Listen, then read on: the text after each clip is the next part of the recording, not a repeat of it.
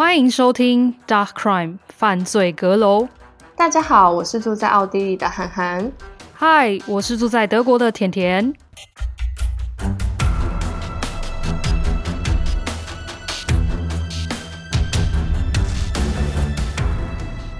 今天就由我来介绍奥地利知名的连续杀人犯 Jack Unterweger。他的本名是 John Unterweger，但人称 Jack Unterweger。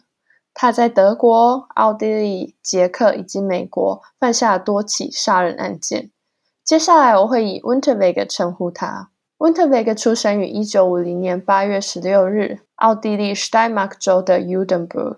Unterweger 的母亲 Teresa Winterweg 是来自 Canton 州的一位女服务生。Winterweg 曾经在自传小说中描述，他的母亲是一名性工作者，但这后来都被母亲反驳了。Teresia 在意大利的美军基地遇见了一位美国士兵 Jack Becker，并因此怀孕，生下了 Unterweger。可是 Unterweger 从来没有见过他的父亲。Unterweger 母亲 Teresia 在一九五零年二月八日到四月五日之间，因为窃盗和挪用公款，在 Klagenfurt 被拘留，后来因为怀孕才被释放。不久之后，Teresia 在萨尔斯堡再次犯罪，也在萨尔斯堡服刑。在这段时间内，正在蹒跚学步的 Jack 便与暂时性的寄养家庭居住在一起。一九五二年二月二十二日，萨斯堡儿童福利机构后来决定将 Unterweger 交给他的外公 Ferdinand Lister，他们一起在 Canton 州生活，直到 Unterweger 八岁。Unterweger 也在自传中提到，外公是一个有酗酒问题并且私生活混乱的人。但根据儿童福利机构于一九六七年的记载，其实外公身体并不好，而且有领有残障手册。他的外公也因为以前的中耳手术，导致左脸瘫痪和严重视力障碍，并且左耳几乎失聪，也患有严重支气管炎和其他相关疾病。所以事实是，Unterweger 的外公并没有酗酒，也没有忽视 Unterweger，反而是和他余生的伴侣 Maria Springer 一起照顾 Unterweger。这些也都在后来得到了街坊邻居的证实。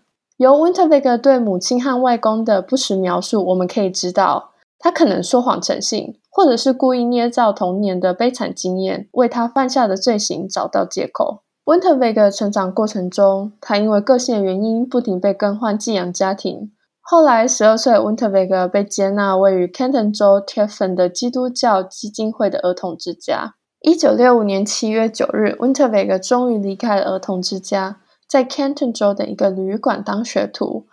但半年后，他因为骚扰女孩和行为不检被辞退了。后来，他又被福利机构推荐送往另外一个旅馆当学徒，但也被辞退。在这些工作期间，他都曾经被雇主控诉说有盗窃的嫌疑。自此之后呢，Unterweger 大部分时间都在监狱里进出，开始了他的犯罪生涯。一九六六年到一九七四年之间，他被判了十六次有罪，主要是与窃盗相关的罪行，还有例如拉皮条以及对性工作者的暴力行为和性侵犯罪。接下来会是可怕犯罪细节，如果描述的过程中觉得有身体不适，请斟酌收听。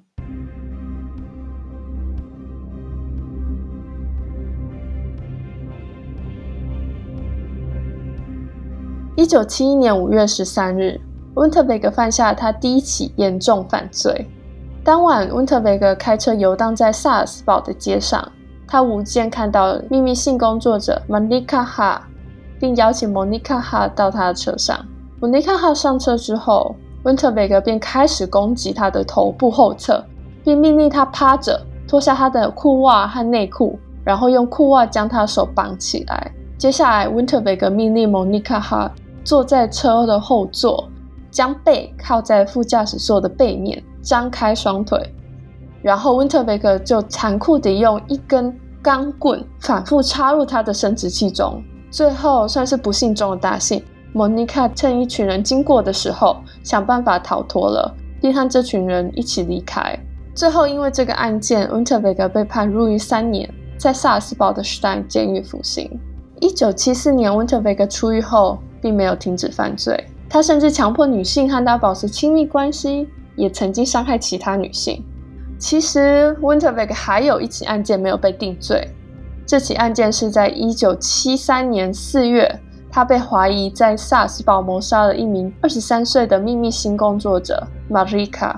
Marika 的遗体在一九七三年四月一日在萨尔斯堡湖东岸被发现，他的手被用领带绑在背后，双脚被用紧身裤绑死，凶手还将受害者的嘴巴塞住，颈部呢则用塑胶材料的物品，应该是胶带类的物品缠绕了九次之多。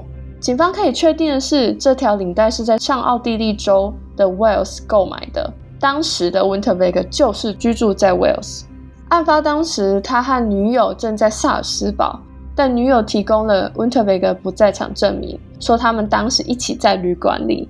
直到一九八二年的二月二日，Winterberg 当时的女友的父亲才向警方报告说，当时他的女儿其实提供了假的不在场证明。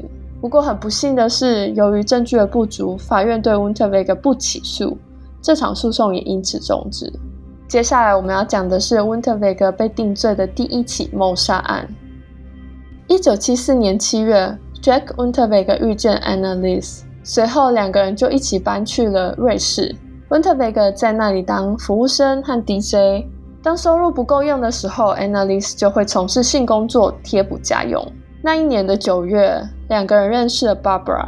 Barbara 是一位来自德国黑森州 Eversbach 的女性，她也受到了 Annalise 的影响，开始从事性工作。但她不久后就回到了德国。一九七四年十二月十二日温特贝格和 Annalise 前往德国拜访 Barbara。他们结识了 Barbara 十八岁的邻居 Margaret Schaffer。当时温特贝格和 Barbara 正开车四处游荡。他们说服了 Margaret 上车，但没想到最后却帮他双手反绑，甚至为了避免有人看到他，还要求他躺在车座椅之间躲起来。他们一路到了 Margaret 家之后，便将 Margaret 家洗劫一空，然后带着人被绑着的 Margaret 继续上路。Winterberg 最后在 Ever Spark 郊外一片树林中停车，然后他独自带着 Margaret 下车，走进树林。走进树林之后，Winterberg 便从后侧开始攻击 Margaret。他先是赤手空拳，然后再用口袋里的钢棍殴打 Margaret，直到 Margaret 躺在地上一动不动为止。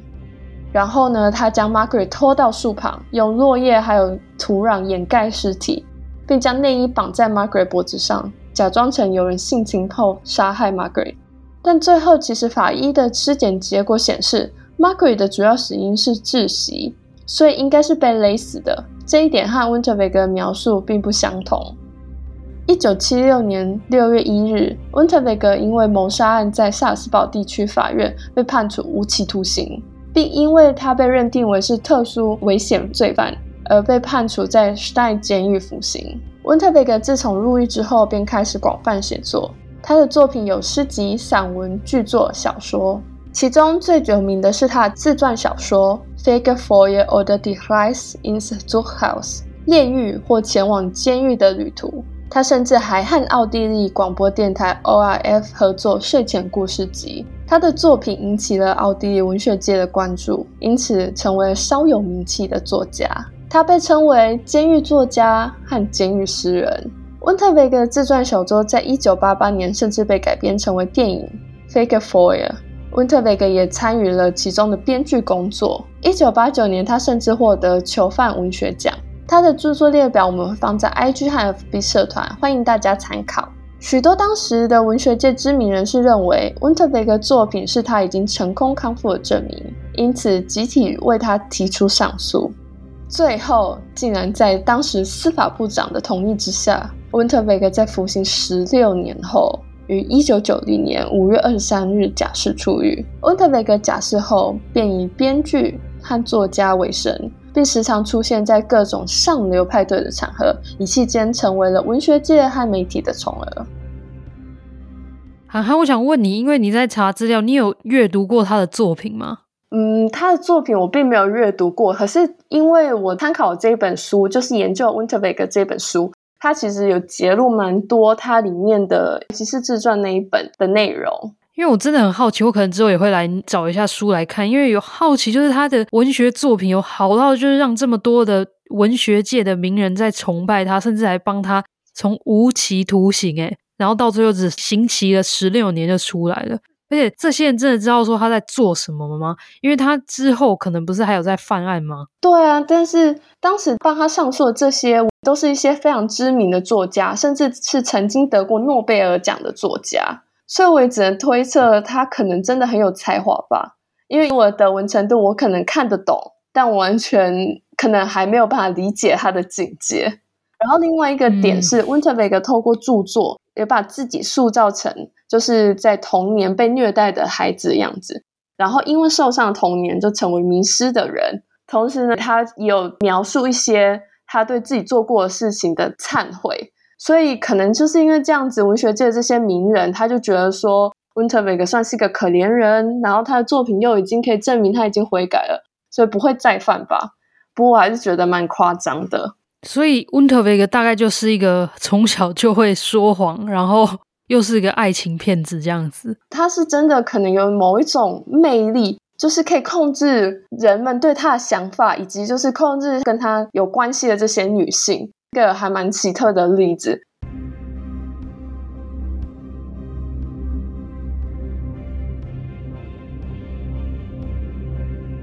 接下来呢，我们将讲到温特维格最广为人知的连续杀人案。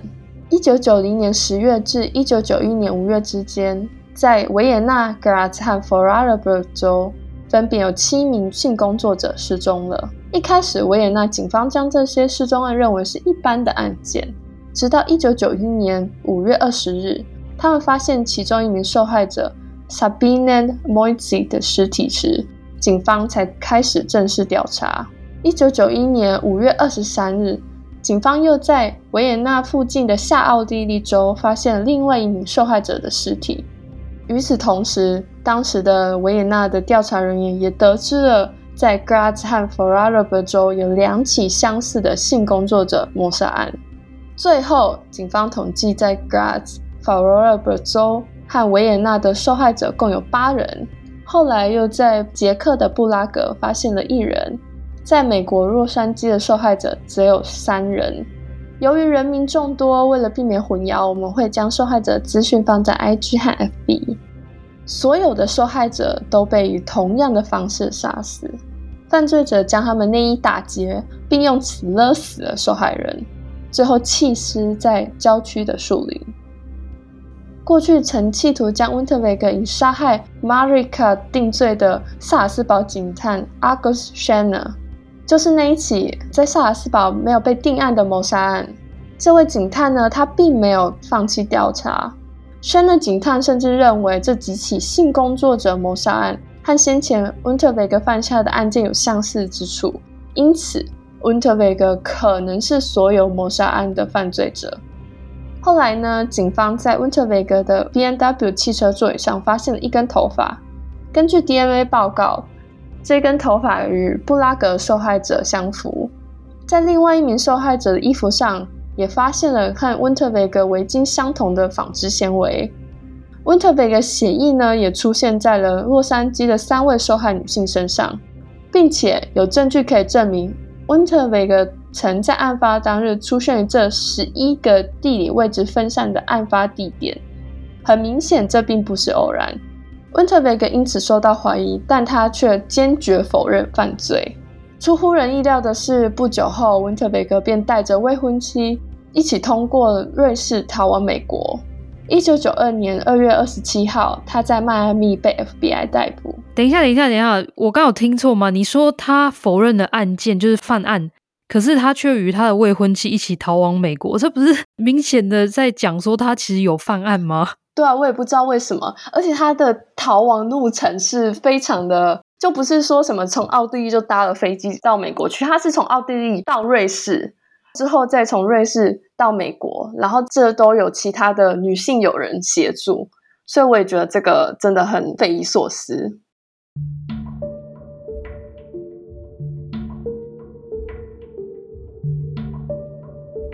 在被羁押了两年之后，一九九四年六月二十九日，Jack Winterweger 因涉嫌犯下九起谋杀案，一审被判处无期徒刑。也就是说，其实其中的两起他是被判无罪的，但最后他选择在监狱上吊结束生命。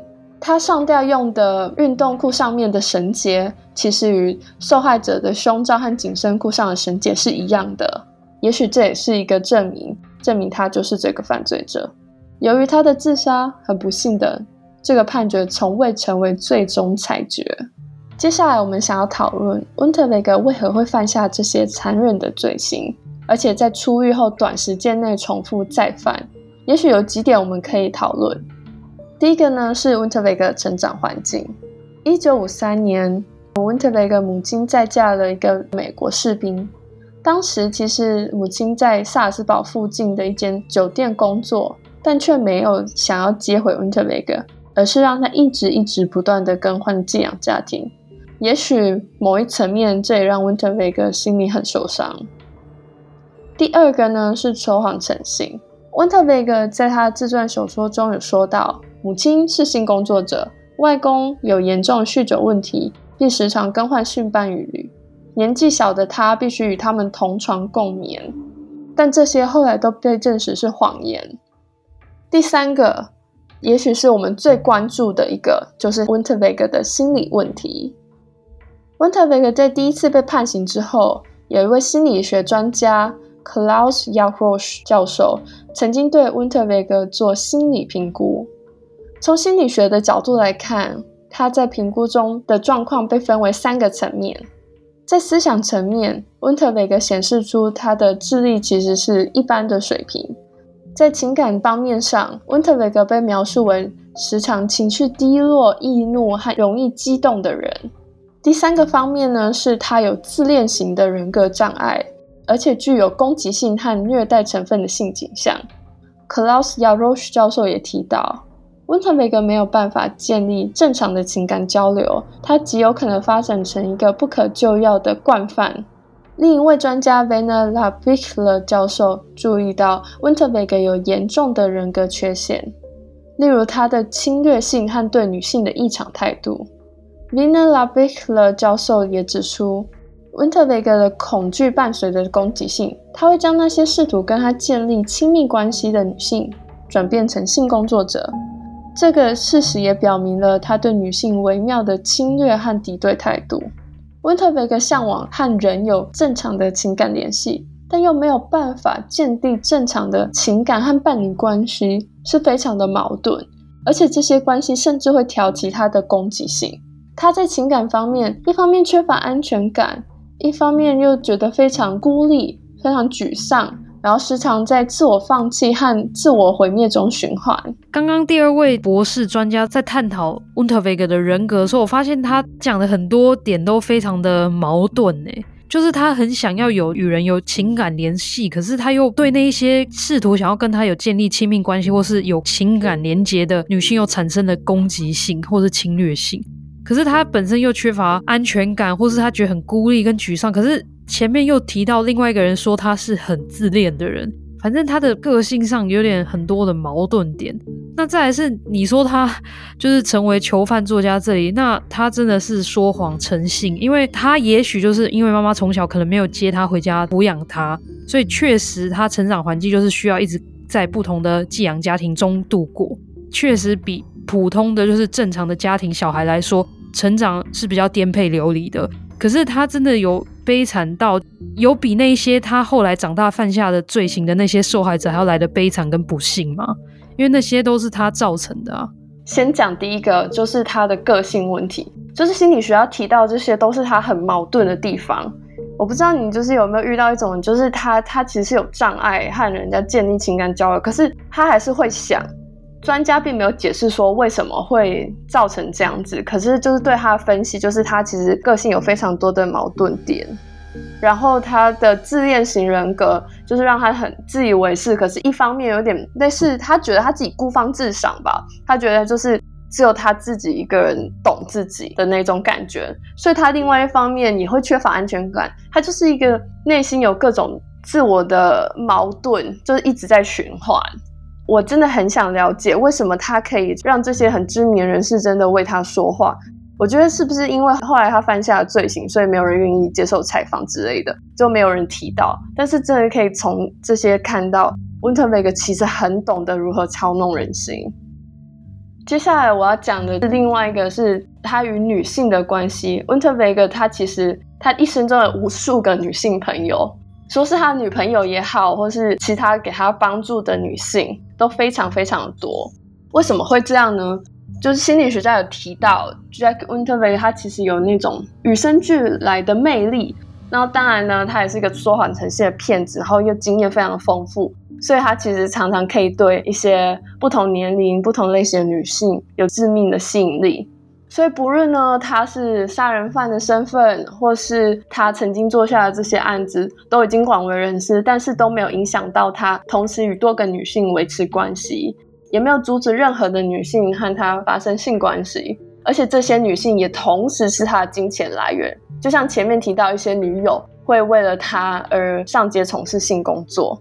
心理学家分析，这类的女性连环杀手算是世界上最好的心理学家。